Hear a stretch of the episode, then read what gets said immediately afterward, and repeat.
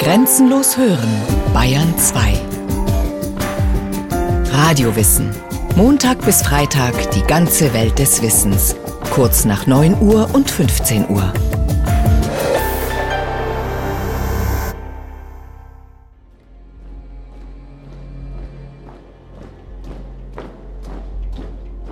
Skandal in Zürich am 8. Juni 1843.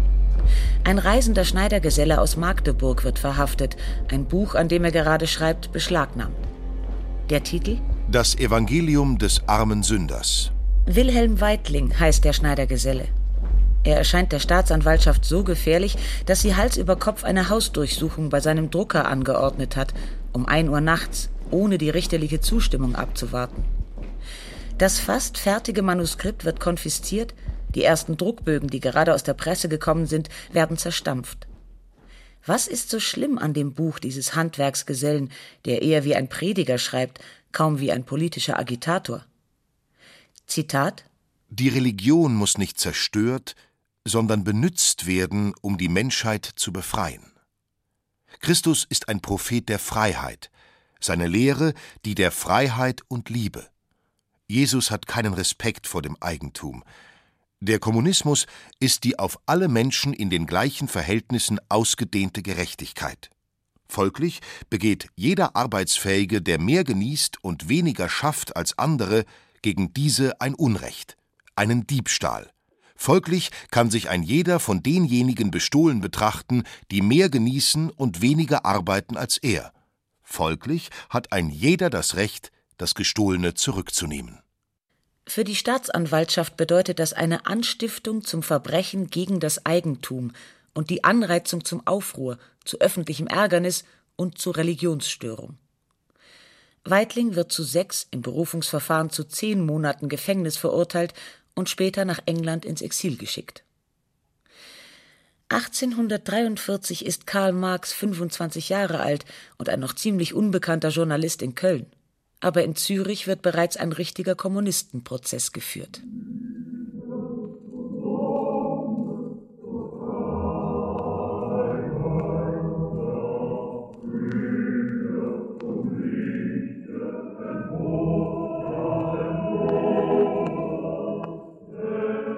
Es wird noch ein halbes Jahrhundert dauern, bis die Arbeiterbewegung ihre Hymnen bekommt. Diese wurde 1897 getextet und politische Schlagkraft entfaltet. Aber ihre tragenden Ideen werden von Leuten wie Weitling vorbereitet. Von Handwerkern, Bürgern, Geschäftsleuten, die sich ihre eigenen Gedanken über die gesellschaftlichen Probleme machen und die Ideale der Aufklärung mit politischem Inhalt füllen. Man nennt sie Frühsozialisten, manchmal auch mit einem leicht abwertenden Unterton utopische Sozialisten. Allen sozialistischen und kommunistischen Gesellschaftsentwürfen gemeinsam ist die Überzeugung, dass Elend und Leid des einzelnen Menschen von einer ungerechten gesellschaftlichen Ordnung herrühren. Deshalb muss man die gesellschaftlichen und wirtschaftlichen Beziehungen so verändern, dass nicht mehr wenige Besitzende über viele Habenichtse herrschen, sondern Gleichheit, Solidarität, Gerechtigkeit unter den Menschen hergestellt werden. Wichtig ist der Zusammenhang zwischen sozialer Ordnung und Wirtschaftsverfassung. Und wichtig sind die einzelnen Schritte zu einer gerechteren Gesellschaft. Umverteilung der Konsumgüter. Noch nicht unbedingt Abschaffung des Privateigentums, aber genossenschaftliche Organisation der Produktion. Aufhebung der Arbeitsteilung. Jeder soll jeden Arbeitsschritt abwechselnd erledigen können. Das Rotationsprinzip in der Wirtschaft könnte man sagen. Und so weiter.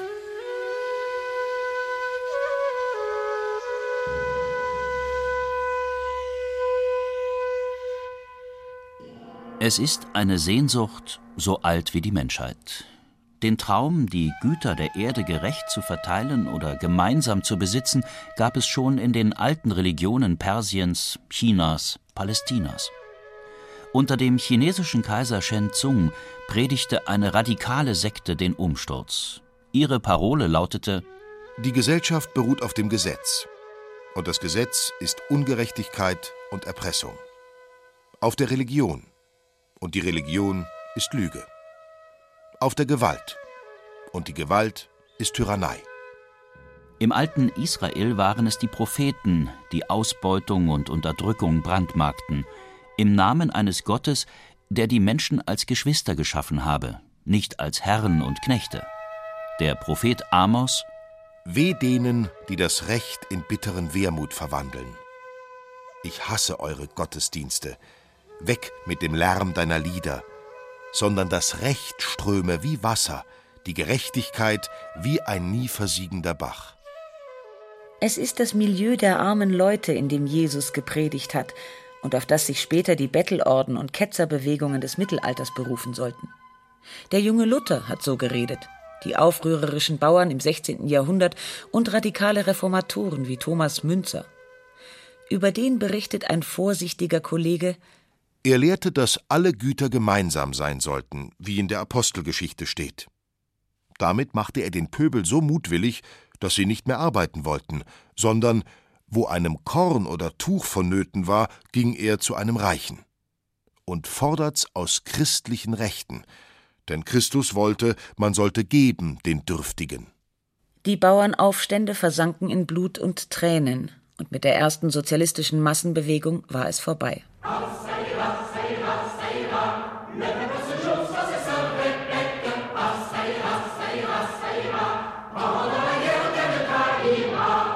Erst mit dem Ausbruch der Französischen Revolution 1789 begann der Sozialismus von einem Wunschbild zum politischen Machtfaktor zu werden. Plötzlich gab es die Möglichkeit, all die philosophischen Ideen praktisch zu erproben. Immer noch waren es keine Arbeiter, sondern emanzipierte Bürger und Adlige wie der Journalist François-Noël Babeuf oder der Naturwissenschaftler und Ökonom Claude-Henri Comte de Saint-Simon, die mit Genossenschaften experimentierten. Babeuf kämpfte in seiner Zeitung dafür, im nachrevolutionären Frankreich die Freiheitsträume von 1789 nicht zu vergessen und den Armen politische Mitspracherechte zu verschaffen. Es ist Zeit, dass das mit Füßen getretene und gemeuchelte Volk seinen Willen kundgibt. Möge das Volk erklären, dass es die Herausgabe alles Gestohlenen verlangt, alles dessen, was die Reichen den Armen schändlicherweise weggenommen haben gesetzmäßig gestohlen, wenn man will, das heißt mit Hilfe von Räubergesetzen. Als Babeuf freilich versuchte, mit anderen Verschwörern eine Diktatur zu installieren, um die soziale Gleichheit herbeizuzwingen, endete er 1797 unter der Guillotine.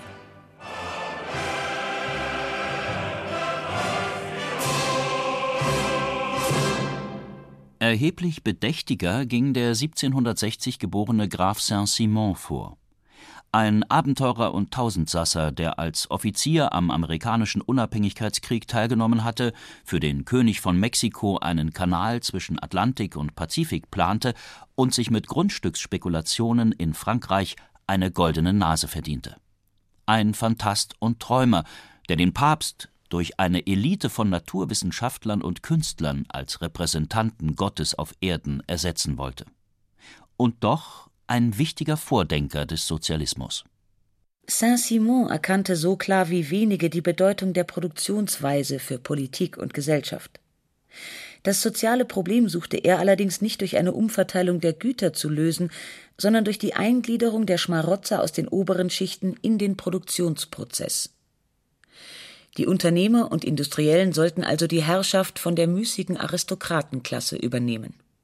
Saint-Simon ist ein merkwürdiger Sozialist, ein Technokrat, der ganz auf die Unternehmerinitiative setzt, der an die Arbeiter appelliert, auf Verstand und Gerechtigkeitssinn ihrer Fabrikchefs zu vertrauen. Vor allem in seinen Schülern mit ihrer Parole jeder nach seinen Fähigkeiten, jedem nach seiner Leistung hat er die Entwicklung der sozialistischen Ideenwelt mitgeprägt. Marx sollte ihm später hohes Lob zollen. Die Saint-Simonistische Schule setzte sich die Überwindung der Produktionsanarchie in der Gesellschaft zum Ziel. Zwangsläufige Folge Planwirtschaft anstelle der freien Konkurrenz, Gemeineigentum statt Privateigentum. Und nun konnte auch der Interessengegensatz zwischen Unternehmern und Arbeitern nicht mehr übersehen werden. In Frankreich war mittlerweile das Bürgertum an die Macht gekommen. Die Erinnerung an die große Revolution stand nicht hoch im Kurs. Auch Saint-Simons Schüler verbürgerten. Einer der treuesten, Barthélemy Prosper Enfantin, beschloss sein Leben als Direktor einer Eisenbahngesellschaft. Aber unter der glatten Oberfläche schwelten die radikalen Ideen weiter. Die Bewegung hatte ihre Paradiesvögel. Der Kaufmannssohn Charles Fourier verband die soziale Revolution mit einer befreiten Sexualität und erscheint als früher Vertreter des Feminismus. Für ihn sind die Händler die Schmarotzer, die aus Profitgier eine gerechte, vernünftig funktionierende Gesellschaft verhindern. Charles Fourier geht es weniger um die Idee der Gleichheit, sondern um die Behebung des Mangels und eine sinnvolle Wirtschaftsordnung. In seinen zahlreichen Denkschriften an französische Politiker heißt es Die von den Philosophen so getadelte Ungleichheit missfällt dem Menschen gar nicht. Im Gegenteil, der Bürger liebt es, die Großen dieser Erde schön geschmückt vorbeiziehen zu sehen. Das Volk begegnet ihnen mit der gleichen Begeisterung.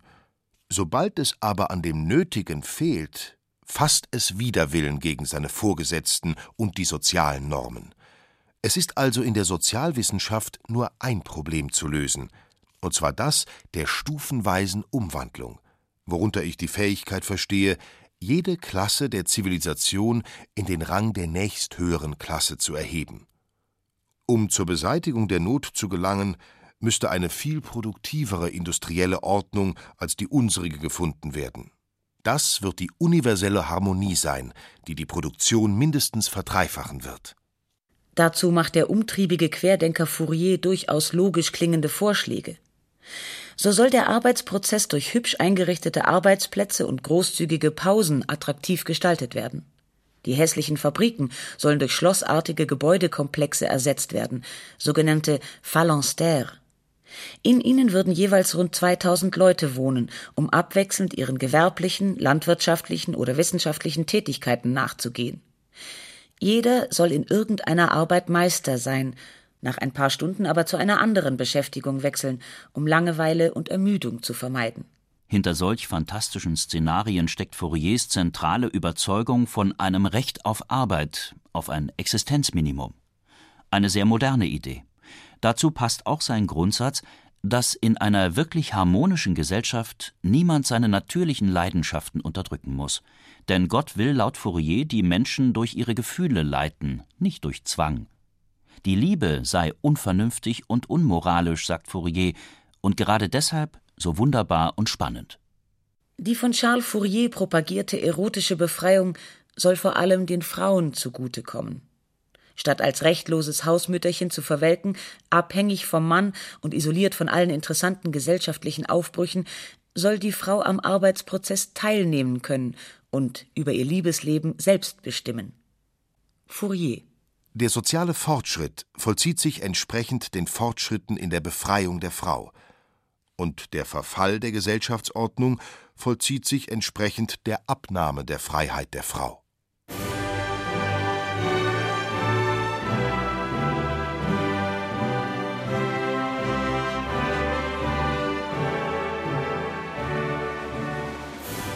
Paradiesvögel gibt es auch unter den sozialistischen Vordenkern in England. Während das Bürgertum in Frankreich die radikalen Träume zurück ins Reich der Theorie verband, kommt es im industriell und ökonomisch erheblich weiterentwickelten Großbritannien Anfang des 19. Jahrhunderts immer wieder zu Arbeiteraufständen.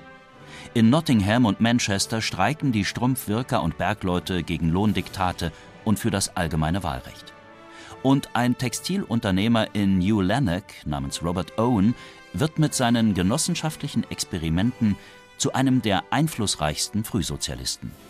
Zunächst macht er seine im Jahr 1800 übernommene Baumwollspinnerei zu einem Musterbetrieb. Reduzierung der Kinderarbeit, Schulen für Arbeiterkinder, Erholungsräume, Lohnfortzahlung auch in wirtschaftlichen Flauten. Und siehe da, der Betrieb geht nicht vor die Hunde, sondern floriert. In zahlreichen Briefen und Denkschriften an Politiker und Gelehrte wirbt Owen für seine Reformen, fordert Arbeiterschutzgesetze und die Beschränkung der Arbeitszeit von Kindern und Jugendlichen, versucht die Arbeiterschaft davon zu überzeugen, dass Reiche und Arme, Regierende und Regierte in Wirklichkeit nur ein Interesse haben dass die höheren Klassen im Allgemeinen euch nicht länger erniedrigen wollen, sondern dass sie bei jeder Veränderung, die zu eurem Nutzen vorgeschlagen wird, nur die Sicherung von Vorteilen verlangen, die sie jetzt besitzen. Interessanter als diese etwas naiven Appelle sind die Gewerkschaften und Tauschbanken, die Owen in England einrichtet. Man kann Produkte, die in einer bestimmten Arbeitszeit hergestellt wurden, gegen andere eintauschen, ohne Zwischenhändler bezahlen zu müssen. Das Experiment scheitert allerdings, unter anderem, weil es zu wenig Handwerker gibt und Owen meist abwesend ist. Seine Ideen wirken aber in der Genossenschaftsbewegung und später in der Labour Party weiter. Hier wird der Mensch langsam gequält, hier ist die Folterkammer. Hier werden Seufzer viel gezählt, als Zeugen von dem Jammer. Das Lied der aufständischen schlesischen Weber kennt man aus Gerhard Hauptmanns gleichnamigen Bühnenstück. Die industrielle Revolution des 19. Jahrhunderts forderte auch in Deutschland ihre Opfer. Seit der Erfindung der Dampfmaschine explodierten Verkehr und Industrie, entstanden überall riesige Fabrikhallen und triste Mietskasernen. Leidtragende der Entwicklung waren die Handwerker, denn eine Dampfmaschine ersetzte zahlreiche Arbeitskräfte. Wer in die Großfabriken wechselte, wurde zum rechtlosen Sklaven mit einem Hungerlohn. In den Kohlebergwerken sah man zehnjährige Kinder schwer beladene Loren durch niedrige Stollen schieben, zehn Stunden am Tag und länger. Friede den Hütten, Krieg den Palästen, forderte der junge Dichter Georg Büchner in einer Flugschrift. Wie der anfangs erwähnte Handwerksgeselle Wilhelm Weitling gehörte Büchner einer im Untergrund wirkenden republikanischen Vereinigung an. Im Exil waren solche sozialistischen Gruppierungen besonders aktiv. Weitling forderte die wirtschaftliche Selbstverwaltung der Arbeiter in Familienbünden und Räten und schlug revolutionäre Töne an, als die Appelle nichts fruchteten und die Verfolgung durch die Staatsmacht härter wurde. Glaubet nicht, dass ihr durch Vermittlung mit euren Feinden etwas ausrichten werdet. Eure Hoffnung liegt nur in eurem Schwerte. Es ist eine traurige Erfahrung, dass sich die Wahrheit einen Weg durch Blut bahnen muss. Auch Weitling versuchte in Amerika eine kommunistische Kolonie zu gründen und scheiterte. Daheim in Deutschland waren es Journalisten wie Karl Grün und Moses Hess, die die Fahne der sozialen Gerechtigkeit hochhielten. Karl Grün von der Mannheimer Abendzeitung verstand es, die wilde Rhetorik der Revolutionäre in praktische Politik zu verwandeln. Um Bildung gehe es, um eine Erziehung zu neuen Werten. All unser Tun und Lassen war polemische Natur. Niederreißen, zerstören, vernichten, aufräumen war unser Geschäft. In dieser Unruhe fanden wir unsere Seligkeit. Schwerterklang war unsere Lust. Wir schufen Disharmonie, oder vielmehr, wir zeigten sie auf überall, wo sie war. Es wird aber eine Zeit des Aufbaus kommen, eine Zeit der Gestaltung, eine Zeit der Formung, der Bildung. Diese Zeit ist die Zeit des Sozialismus.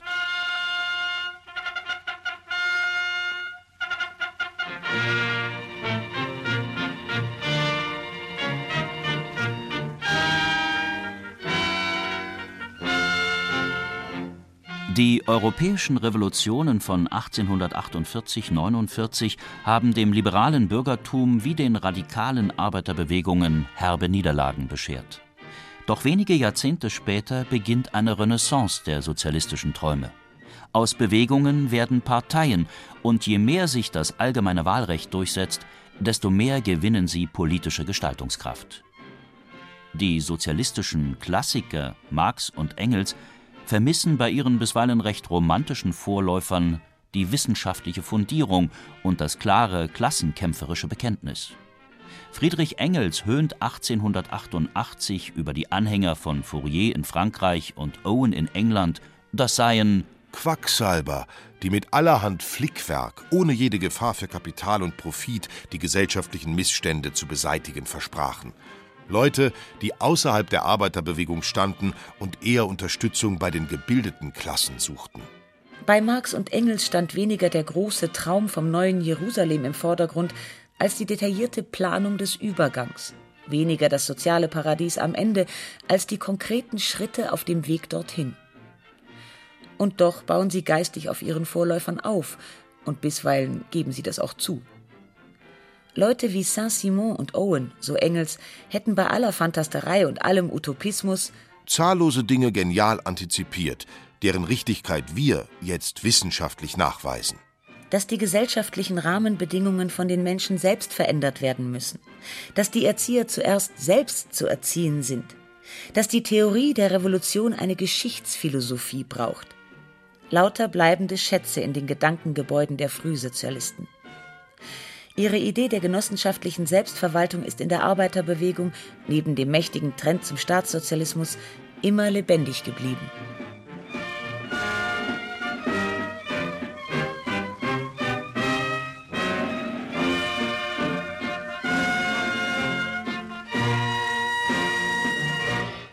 Und ihre Träume von einer besseren Welt sind nicht totzukriegen. Nach dem blamablen Zusammenbruch des real existierenden Sozialismus können sie vielleicht sogar auf eine neue Attraktivität hoffen. Wer keinen Mut zum Träumen hat, der hat keine Kraft zum Kämpfen. Manchmal gilt das auch für die Politik. Der Mensch lebt noch überall in der Vorgeschichte. Ja, alles und jedes steht noch vor Erschaffung der Welt als einer rechten schrieb 1959 kein früher, sondern ein später Sozialist, Ernst Bloch, in seinem Prinzip Hoffnung. Die wirkliche Genesis ist nicht am Anfang, sondern am Ende. Und sie beginnt erst anzufangen, wenn Gesellschaft und Dasein radikal werden, das heißt sich an der Wurzel fassen.